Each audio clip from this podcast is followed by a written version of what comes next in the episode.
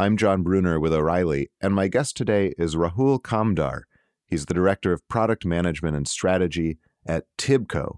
Tibco makes application infrastructure software and uh, specializes in integration and data analytics. Welcome, Rahul. Good to have you on.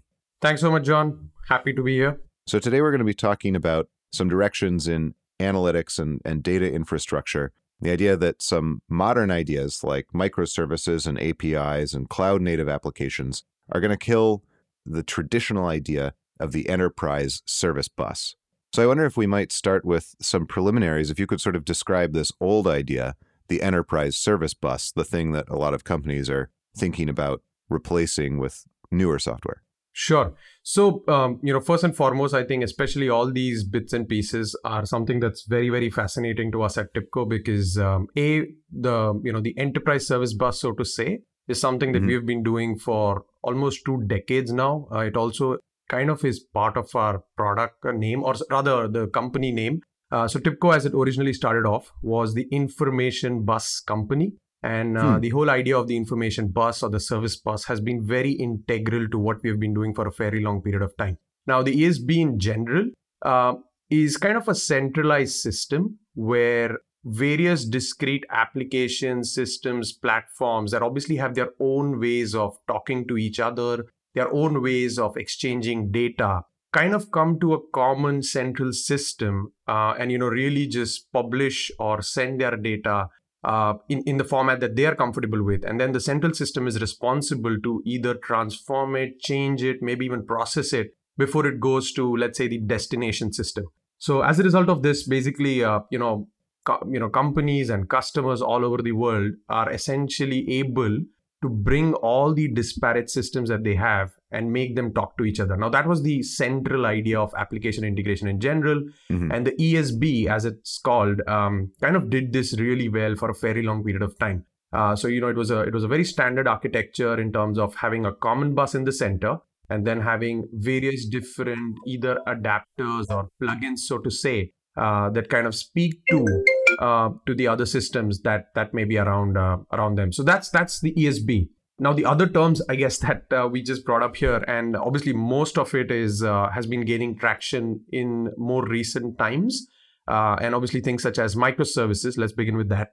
By far, one of the most interesting implementation patterns that we've seen over the last two to three years in terms of being, you know, in terms of getting adopted, um, but really, really about building services that um, you know that still again expose functionality of the applications that you know everybody's always had but doing it in such a way that they are granular they are self-contained uh, they are smaller in terms of you know uh, traditionally the function or the size that they represent mm-hmm. and they don't really expose a lot of dependencies so that's obviously part of being being self-contained again uh, in some ways they are uh, i would say also kind of uh, uh, you know derived from the traditional SOA style of services, SOA being service oriented architecture, but really, really represent a niche of that architecture. I mean, in terms of the set of practices that you would follow so that you would build these microservices that are very easy to develop, very, mm-hmm. uh, I would say, less expensive to manage, operate, and deploy.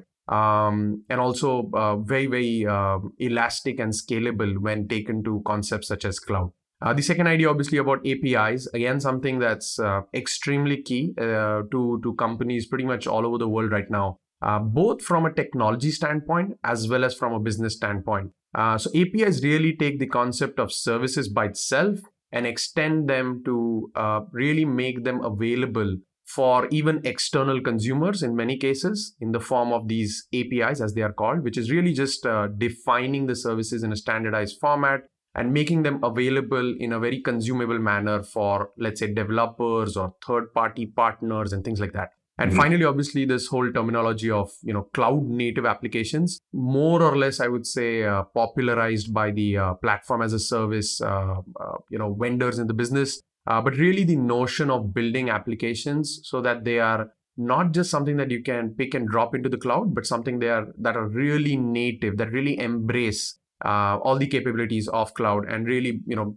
obviously bring bring all of that to strength. So that's that's my take on actually all these stuff. Um, so you're moving from a uh, from an environment where you're kind of providing this common interface point for uh, you know every application to one where you're sort of breaking up the application into microservices, going through the discipline of creating APIs for them and, and connecting them in that manner, and uh, looking to implement capabilities that take advantage of uh, all of the capabilities of, of sort of the cloud. So universal connectivity, uh, cheap computing, and so on. Absolutely, and and uh, yeah, I mean, in in a sense, it's really going from a very centralized architecture to a very distributed architecture, while also leveraging all the advances that are now available uh, from a cloud standpoint. So yeah, spot on. So let, let's talk about what what this changeover would look like from the point of view of of the user of a data system inside a inside a company. Um, uh, what you know, what what type of software are you talking about generally, and and um, how does the experience look now?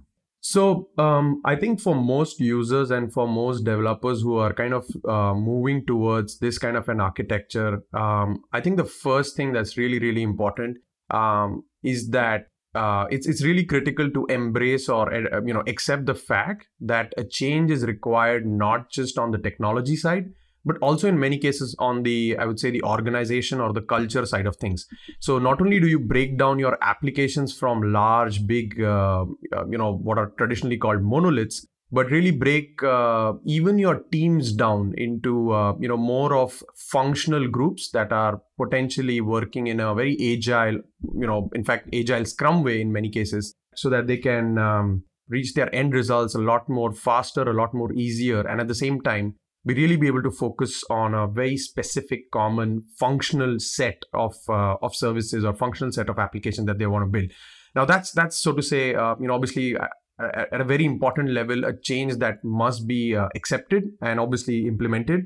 Uh, but from an uh, you know from a pure application execution standpoint or from a pure application development standpoint there are a lot of new patterns and things that are i would say extremely relevant. And these are things mm-hmm. like obviously there's the uh, 12 factor app readiness which is really uh, it's not a standard it's not a spec but it's really a set of guidelines that have been created for applications which which are really ready for this new web and cloud native world.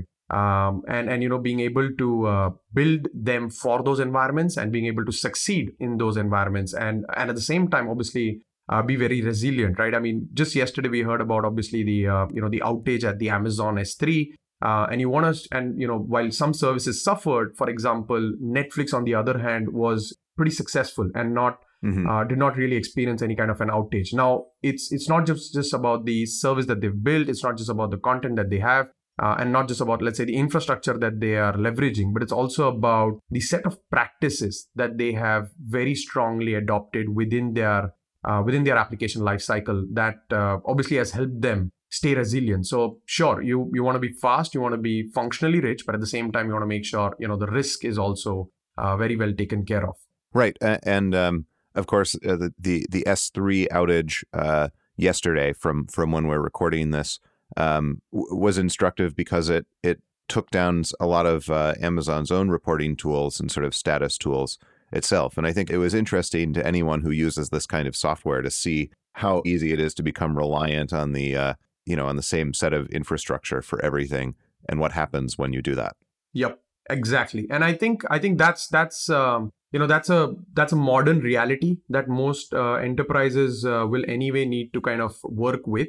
Um, and i think uh, you know the thing that you mentioned right i think that's that's truly important that with as much uh, i would say reliability built into the amazon stack and for the amazon stack of services it's still a pretty uh, pretty challenging thing to completely rely on a single infrastructure or single platform provider. And that's where this whole idea of obviously uh, multi-cloud also um, you know is, is something that's truly truly important especially for you know companies pretty much um, spanned uh, across the globe. So not just let's say uh, you know specific to data centers within the US or within certain particular regions but a lot of companies are obviously uh, you know have global operations and relying completely and entirely on a single vendor is is always going to be uh, is always going to be a challenge. And in some ways all of this kind of comes together back uh, with uh, how you implement your application. So you know the the idea of still building microservices that are portable that are capable of actually running on multiple different cloud platforms and obviously are still cloud native. So uh, does, does this shift to uh, you know microservices and uh, and new apis and cloud native apps mean that we're completely moving away from traditional forms of, of integration like ESBs? This is actually a very uh, interesting and in many ways uh, often a very um, also a very controversial question in some some discussions that that we've had uh, with some of our customers but but the reality is that uh, you know esbs the way they were traditionally done the centralized architecture will potentially still remain for certain uh, i would say at least the certain backend and many cases even legacy but mm-hmm. all the newer form of uh, implementations newer architectures that customers are going to adopt are likely to start moving away from esbs and start adopting more distributed integration um, you know architectures um, mm-hmm. in in the in the new in the new world right i mean sure uh, you're still going to build obviously these uh, distributed applications and uh, you know an architecture that obviously kind of supports that but at the same time the set of different systems set of different data sources and applications that you still need to talk to is going to remain and probably get more complex uh, because of let's say the hybrid deployments right? Some customers uh, who have always been on premise or you know in a private data center now are and as we just spoke about are starting to deploy in multiple clouds or in some cases mm-hmm. something on a private cloud something else on a public cloud something else on third party partners and they still want all their systems to be able to talk to each other so integration by itself is starting to become um, even more key if i may argue uh, but yes how it's being done is definitely changing and esbs are mostly for, I would say, uh, you know, the traditional architectures that may still remain, but all the new ones are likely to adopt uh, a more distributed integration architecture. I'm sure a lot of listeners, uh, you know, especially at big companies that have tons and tons of applications um, all connected to an ESB, are wondering how they should approach integration as you know newer application models become available. But of course, they're still reliant on a lot of their older software that's not going away anytime soon. How how do you approach um, you know adding a new application or a new capability that's that's able to take advantage of these uh, modern design principles and implement it alongside uh, older software that's still using an, an ESB approach? Yeah, I, I think this is an awesome question because you know this is this is really putting in practice um, all these all these newer concepts and all the new architecture that's available out there. And this is something even we at Tibco we are kind of tackling with our customers. Uh, I would say over the last two and a half years now, and everybody who's wanting to move from a traditional architecture and wants to adopt all the benefits of all these newer architectures of obviously containers, PaaS, cloud, DevOps, microservices, things like that. A, it's a uh, you know it's a gradual transition. Um, you mm-hmm. know what we've seen it's it's not a big bang approach for almost pretty much any of the major customers that we have.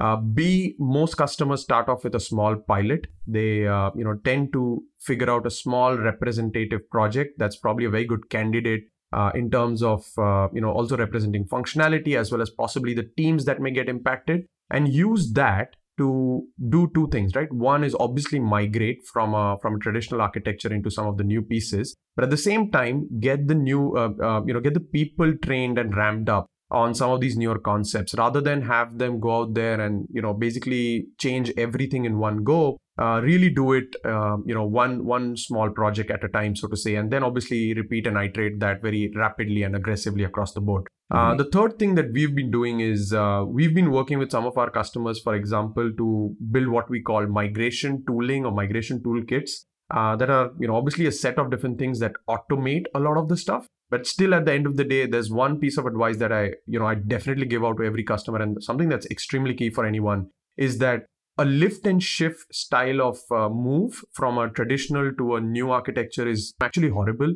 Uh, mm-hmm. because we believe that in the short term sure it may you know it may kind of do some check boxes for you that you've made a move but in the medium to long term the operational cost of it is very very high so mm-hmm. we we absolutely recommend that you know you you do a migration but always always plan for some some amount of refactoring wherein you're you know if not anything else at least breaking down your large monoliths into smaller microservices so that they become a lot more easier to manage. Obviously there's a lot other things a lot many other things that you can do as well but i think that's that's that's that's at least essential. So realistically speaking it's always going to be a gradual transition something where you're you're kind of going uh, service by service and modernizing them as you go. Absolutely. Absolutely. I agree. I mean um, and and that's that's an approach that will obviously uh, you know it's it's risk averse to a large extent because you still have your uh, older stack in place and if something goes wrong you can still rely on that uh, but gradually yes you definitely want to you know start moving to to the uh, new architecture I do want to call out one more thing though that whenever you do Mhm. this, uh, obviously, and most customers uh, or most people would do it, uh, but you do want to make sure that you do a very good risk assessment specific to your environment. So you know, there's a lot of there's a lot of I would say case studies and a lot of content out there which is a little bit more generic.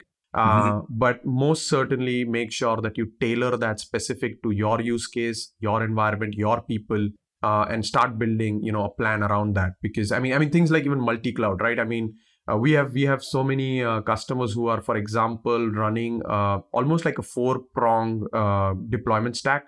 One on amazon one on azure one on google cloud and one on private data centers just a to not be locked in b to you know just kind of distribute and in fact in many cases c is based on certain business requirements like uh, Mhm. for example in, in some cases business needs the you know very good machine learning or ai capabilities uh, and maybe you know they they bet on uh, one of these vendors for that uh, while in some other cases it's you know pure costs and and they will Mhm. bet on certain other vendor to kind of do that so yeah tailor the plan in terms of you know what what you go uh, go about with Speaking of those deployment strategies, is that kind of multi-pronged approach something where you you see the industry stabilizing? I mean, there's there's been a lot of movement where initially people were reluctant to move on to the cloud. Now I've heard from others as well that this four-prong approach or three-prong approach is popular. Do you see the area sort of stabilizing there, or do you think it, it continues to shift? Um, I personally believe that uh, now, and especially we've started seeing some of this actually take place, at least for our customer base over the last six to nine months.